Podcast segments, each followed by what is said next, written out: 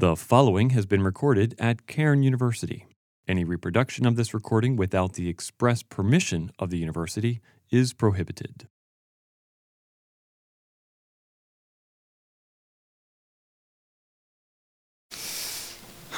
It's February. The semester is bearing down on all of us. So, I want to do something very simple and hopefully quite refreshing today. I want us to just take a few minutes and get a glimpse of God from Psalm 103. So take your Bibles and open up to Psalm chapter 103. And, and instead of, just for the next few minutes, instead of being overwhelmed by reading and by papers and by quizzes and by whatever deadlines are looming in your life, I want you to hopefully be able to focus in and be overwhelmed by God instead. That's the goal. You with me? All right. Psalm 103 begins like this Of David Bless Yahweh, O my soul, and all that is within me, bless his holy name. Bless Yahweh, O my soul, and forget not all his benefits. Now let's pause there for a moment. The psalm gives us nothing more of its situation other than of David. So David wrote it. That's pretty much all we know, though. We don't know when he wrote it. We don't know why he wrote it. We don't know the circumstances behind him writing it. All we know is that it's of David. But I think that's better that we don't have some kind of historical tag to this psalm because then we're able to universally apply it no matter where we are at in our lives. Whatever you're going through, whatever is happening in your life right now, this psalm is for you because this psalm does not focus on you. It focuses on the Lord. David writes, Bless Yahweh, O my soul, all that is within me, bless his holy name. Now, what does that mean to bless Yahweh? We sing that song in church, we sing it here in chapel, but what does it mean? If you were to go through the Psalms, you might find that word bless used synonymously with other words like praise or words like worship. It can even mean something as simple as to bow or to kneel before someone. It's like when Jesus was born and the wise men came and they knelt before him and offered him gifts of gold and frankincense and myrrh. They blessed Yahweh or blessed Jesus with their worship and praise, the text says. King David writes in this psalm Bless Yahweh, O my soul, all that is within me, bless his holy name. How many of you would admit to talking to yourself on occasion? Wow, you have problems. Yeah. Well, that's what David's doing, right? He's talking to himself. He is urging his own soul, his own self, to bless the Lord with everything that is within him, with his whole heart, with every ounce of his being, to bless the Lord.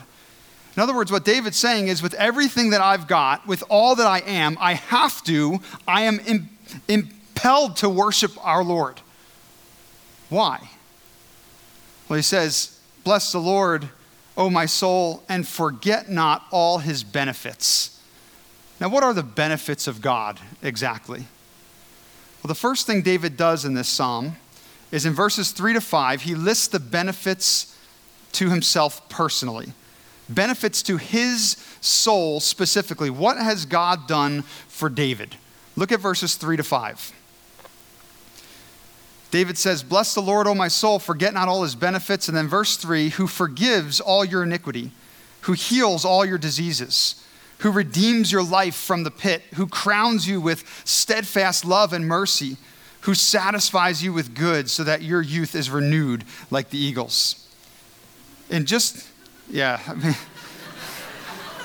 So, just so you know, I picked this psalm many weeks ago. Um, that metaphor, we might need to adapt it a little bit. We'll have to see. But in just a few verses, we have six participles that describe God. A participle, as you may know, is a verbal noun.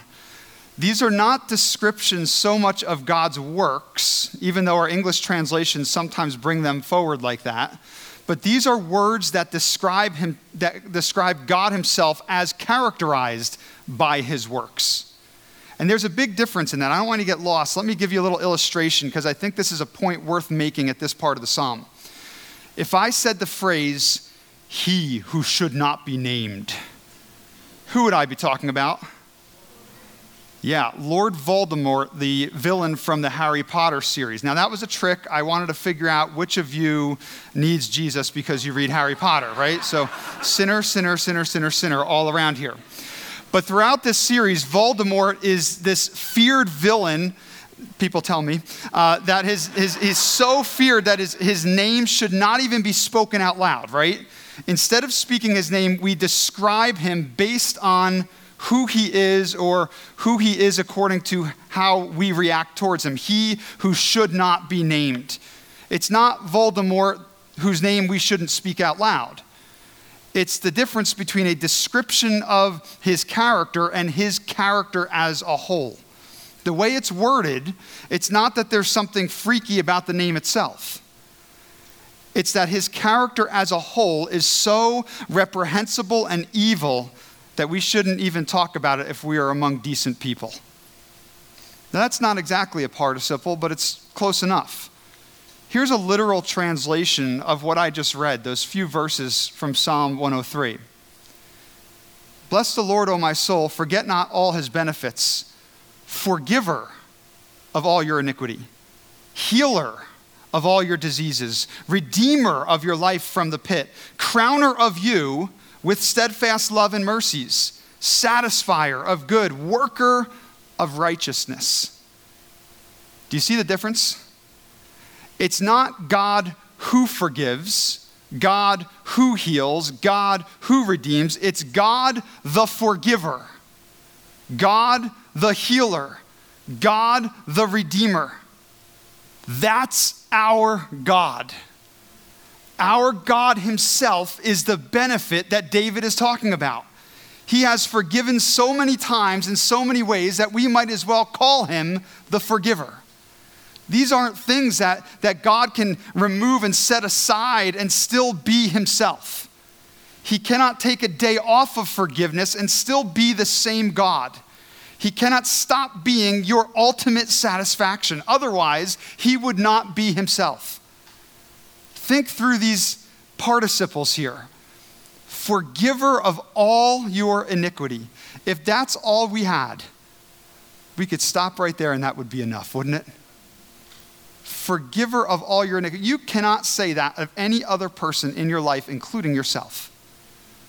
I don't care how forgiving a person you are. I, I, consider myself a very forgiving person unless it's with my students. But I'm I usually in my life just a very forgiving person. I can let things go quite easily. I am not a forgiver of all iniquity, though. There are those nagging things that I sometimes have a hard time letting go of. Maybe that's the same thing with you. Maybe that, that one nagging thing that you hold against your parents that one mistake that you haven't let go of from that friend that betrayed you long ago, that one professor who gave you a C when you thought you deserved an A.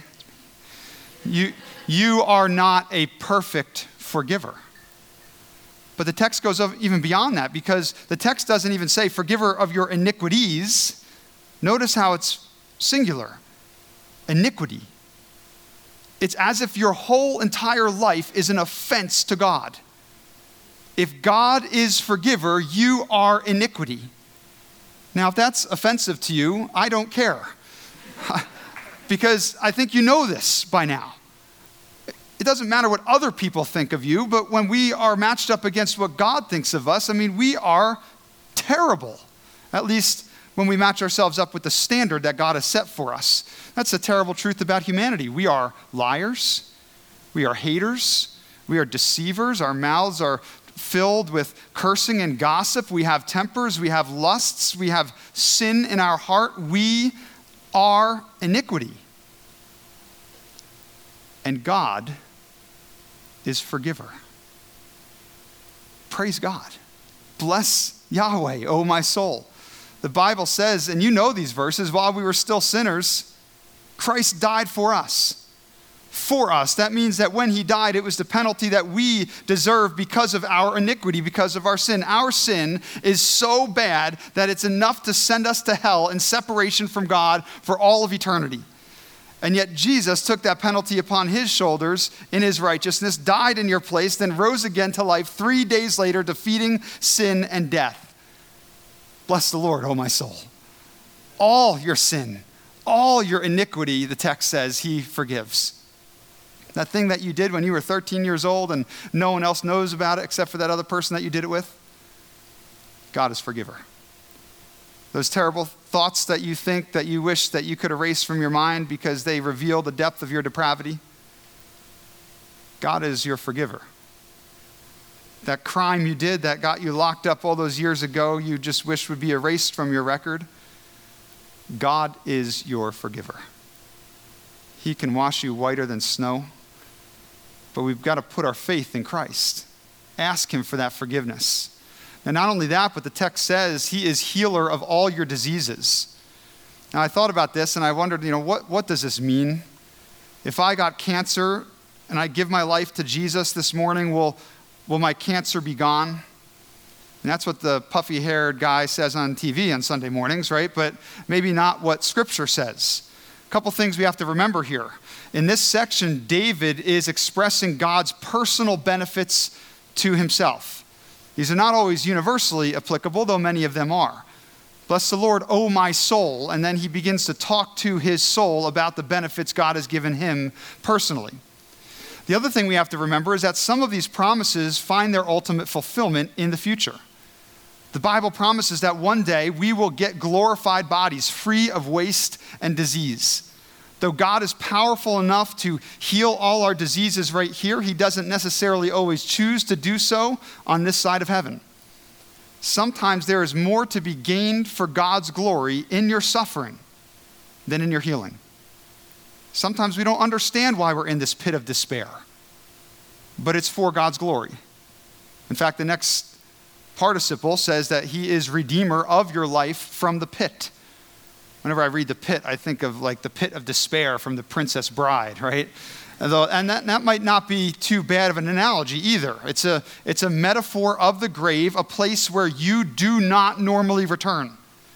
David is saying that God can reach into the deepest, darkest times of your life and redeem you from even those. His healing and his forgiveness is so powerful that even in your darkest times, your suicidal times, God is able to scrape your life from the bottom of that barrel and make it something beautiful and amazing. You don't believe me? Ask David himself. David was a shepherd who became a king. David was hunted by the law before he was enforcing the law. David's life was redeemed from murder, polygamy, adultery, pride, God blessed him by granting him the ability to prepare the temple itself for God's dwelling. He's remembered as Israel's greatest king despite the sin in his life. God redeemed him from the pit. And God is your redeemer as well. The Bible says God is a crowner of steadfast love and mercies. Now, think about this. If David wrote this, David is thinking about his crown, perhaps, as he's saying this. What does God crown us with? This is a kingly metaphor.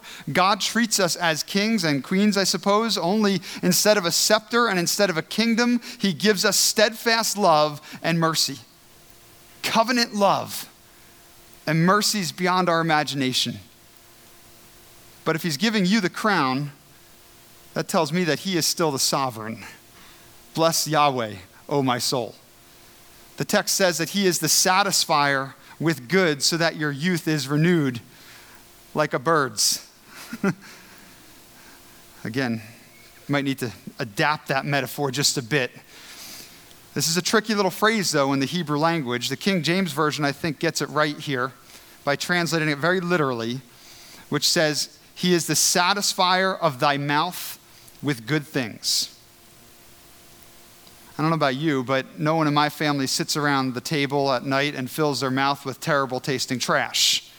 I mean, normally we delight ourselves in great food. Last night I was with a couple of friends, actually um, roommates from here, when way back when. Like we got together with people we haven't seen in a while. It was a great time, and we had this slow cooked roasted pork butt. It was delicious. We had this venison chili. Oh, it was so good. And my wife made this um, fruit pizza with, I don't even know what was in it or on it, but I ate so much of it. I mean, it, we satisfied our mouth with good things. And David is using that as a metaphor and saying that is what God does for you. He is the satisfier of all good things for you, so that your youth can be renewed. Now, from here, he begins to reflect on not just God's benefits to us individually, but God's benefits to others collectively. Look at verses 6 to 8. He says, Yahweh works righteousness and justice for all who are oppressed. He made known his ways to Moses, his acts to the people of Israel. Yahweh is merciful and gracious, slow to anger, and abounding in steadfast love. So he says, God is a worker of righteousness and justice for the oppressed. Justice might be better translated judgments here. It means God does not let sin go unpunished. He hears the cries of the oppressed in the land and he does something about it. Isn't that a great thing in our day? You, you look at the news, you see oppression everywhere. The middle class feels like they're oppressed because of taxes. People of color feel marginalized by institutional oppression. Immigrants feel marginalized by our government. I mean, everybody is yelling about something, feeling oppressed, whether right or wrong. Let me tell you something. The hope of our nation is not in Donald Trump's reelection. It's not in Governor DeSantis getting on the ballot. It's not in Joe Biden or his nominees. It is in Jesus Christ. The hope of this nation is in Christ because he is the only one who truly hears the cries of every oppressed out there and does something about it.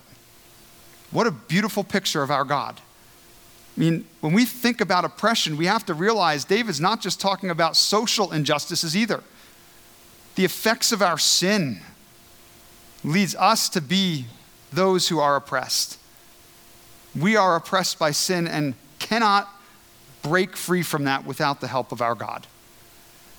Verses 7 to 8 tell us that God is forgiver, true satisfaction, one who looks out for those who are oppressed. And we know this is true because of how God acted in the past. David here gives the example of Moses and the Israelites. God redeemed them from cruel oppression.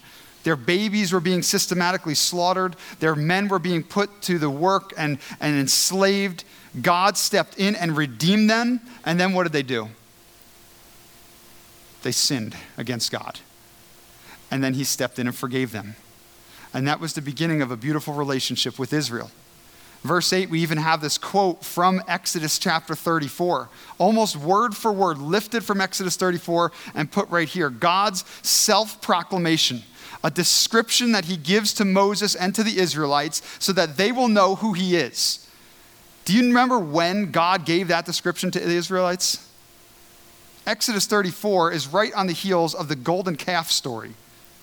Israel falls into this awful, awful sin, sin that should have brought judgment down upon them, sin that should have wiped them away as a nation, that God could have killed every one of them in judgment. And yet instead, he says, I'm going to redeem you. I'll forgive you. He's a God of redemption. He is a God of forgiveness, a God of compassion, slow to anger. And then David gives us these other statements about God, four negative statements that all kind of equal positive things. Look at verses 9 and 10. David says of God, He will not always chide, nor will He keep His anger forever. He does not deal with us according to our sins, nor repay us according to our iniquities. Praise God for that. Right on the heels of this Exodus 34 quote, we see what that is and what that looks like. All four of these statements pretty much amount to the same thing. He's not always going to chide. Chide is a legal term. Uh, it's, it's like go to law or to contend with somebody. The idea here is that God is not going to act as your prosecutor forever. Our relationship with Him fundamentally changes at our salvation. He is no longer our prosecutor, but our defender. He will not always chide. He will not always keep his anger forever. He, he won't deal with us according to our sins or repay us according to our iniquities. And again, you know the verses. The Bible tells us that the consequences, the wages of our sin is what? Is death. And this eternal death, this separation from God in eternity in hell, we don't get it when we come to know Christ as our Savior. He does not deal with us according to our sins or repay us according to our iniquities. Praise God. Bless the Lord, O my soul. We do not deserve what God has given us. What else can we learn about this great God? Well, next, David gives us three similes that describe Yahweh further, verses 11 to 13. He says, For as high as the heavens are above the earth, so great is his steadfast love toward those who fear him. As far as the east is from the west, so far does he remove our transgressions from us. As a father shows compassion to his children, so the Lord shows compassion to those who fear him. Think about those similes for a moment. As high as the heavens are above the earth, so great or so strong is his steadfast love towards those who fear him. If you piled God's love upon God's love, upon God's love, upon God's love, and just kept on going, how high would it reach? It would just keep on going.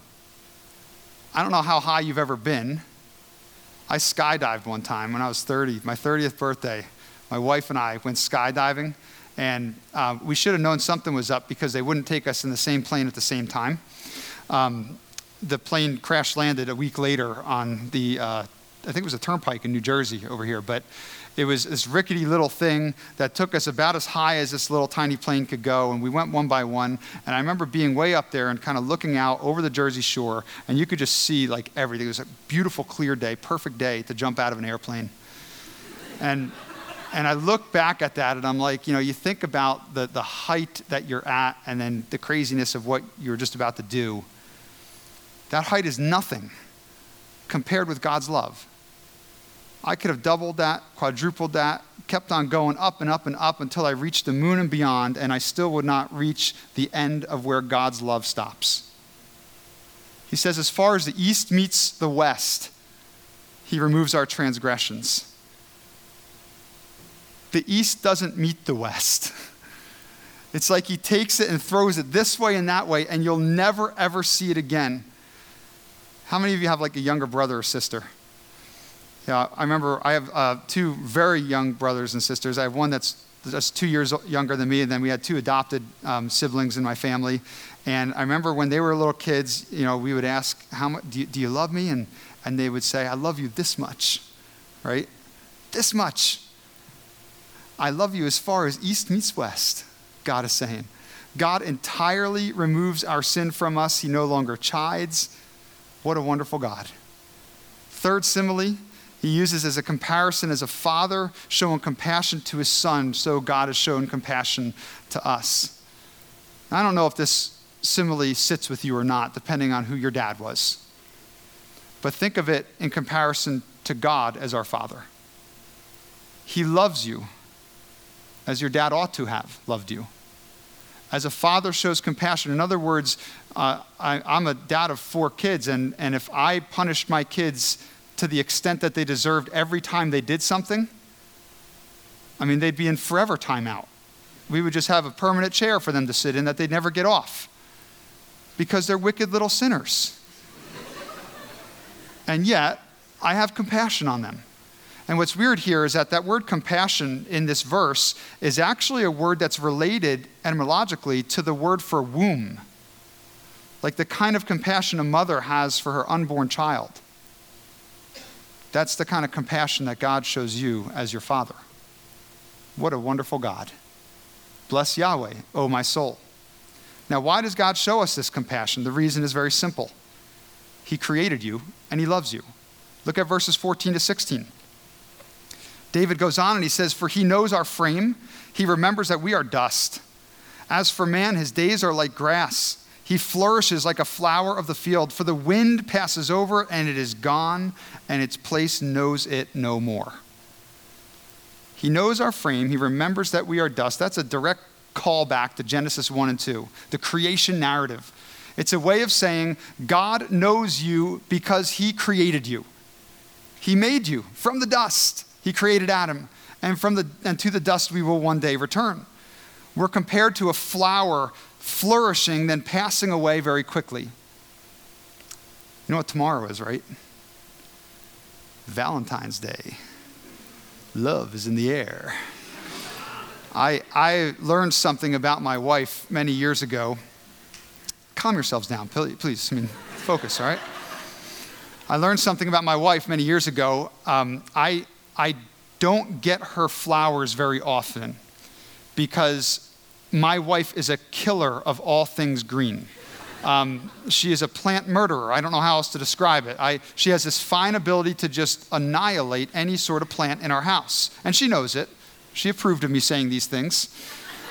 I remember one time I, I sprung and got these beautiful flowers. I mean, like expensive flowers, like not just rose flowers, like expensive flowers and they were really nice. And within one week, these things were like crawling out of the pot begging for water. It was, it was horrifying to watch this happen to these expensive flowers that I bought her. But that's our life. In the blink of an eye, it's going to be done. Where does that time go? I, as a pastor for many years, I was at the deathbed of many different people. And never once did I stand beside someone on their deathbed and they said, Man, that took a long time, this life. time just crawled by these years. I mean, I felt like I had extra years I had no idea what to do with. No one has ever said that. What you hear people say are things like this I wish I made more time or more out of the time that God has given me. It went by too fast. I wasted too much of it. Students, make the most of the time because the days are evil. Be careful not to waste your time on video games and social media and things that have no eternal value because your time is so short. Hobbies are good, but they're not eternal. Our life goes by like that. Now, look at how David contrasts the temporality of our life with the eternality of God's love. Look at verses 17 and 18. Keep in mind what he just said. Our life is like grass, it will die in an instant. And then, right from there, verse 17, but the steadfast love of Yahweh is from everlasting to everlasting on those who fear him, and his righteousness to children's children, to those who keep his covenant and remember to do his commandments. We are temporary, Yahweh's love for you is forever.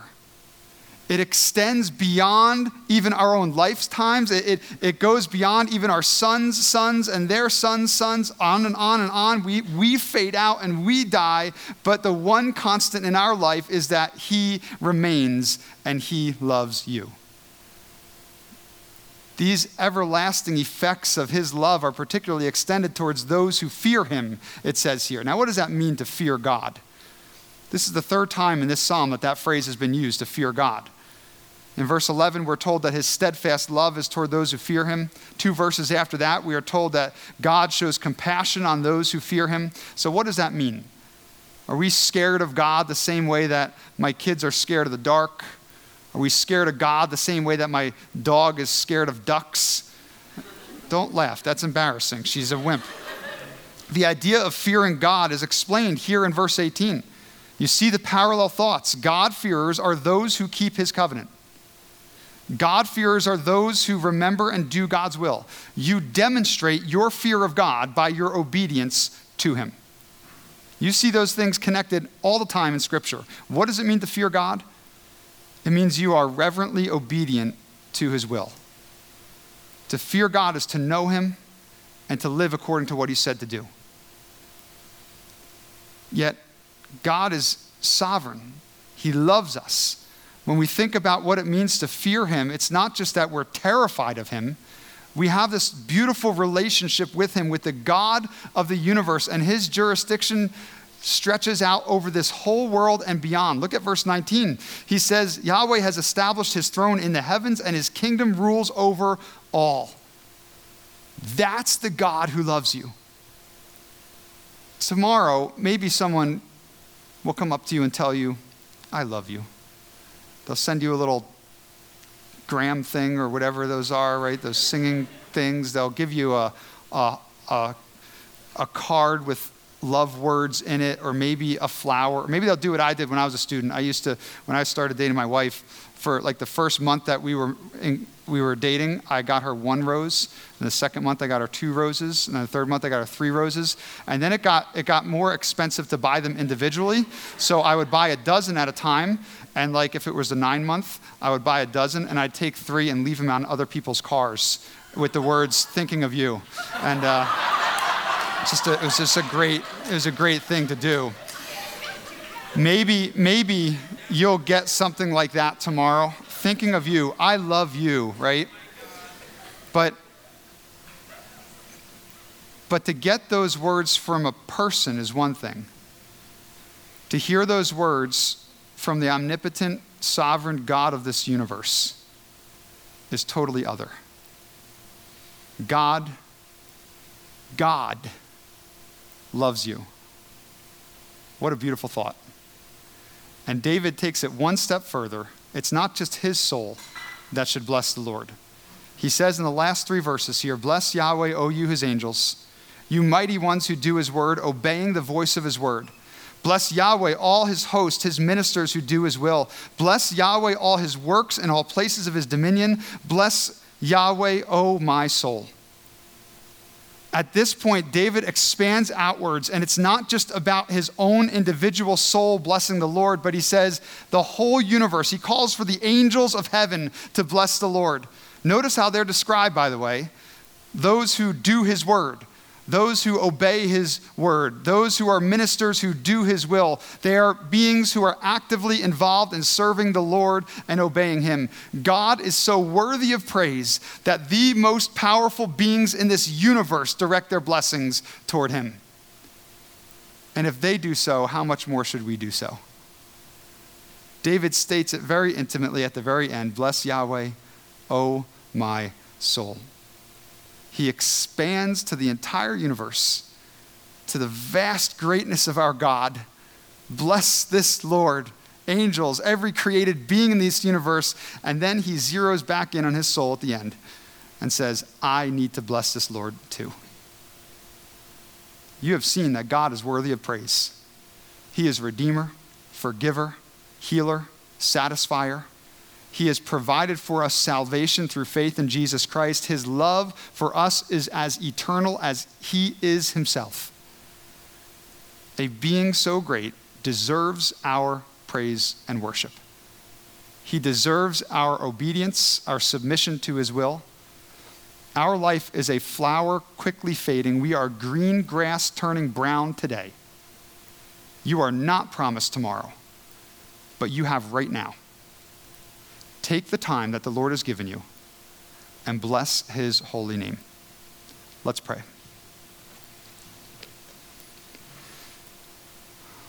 Bless your name, O Yahweh.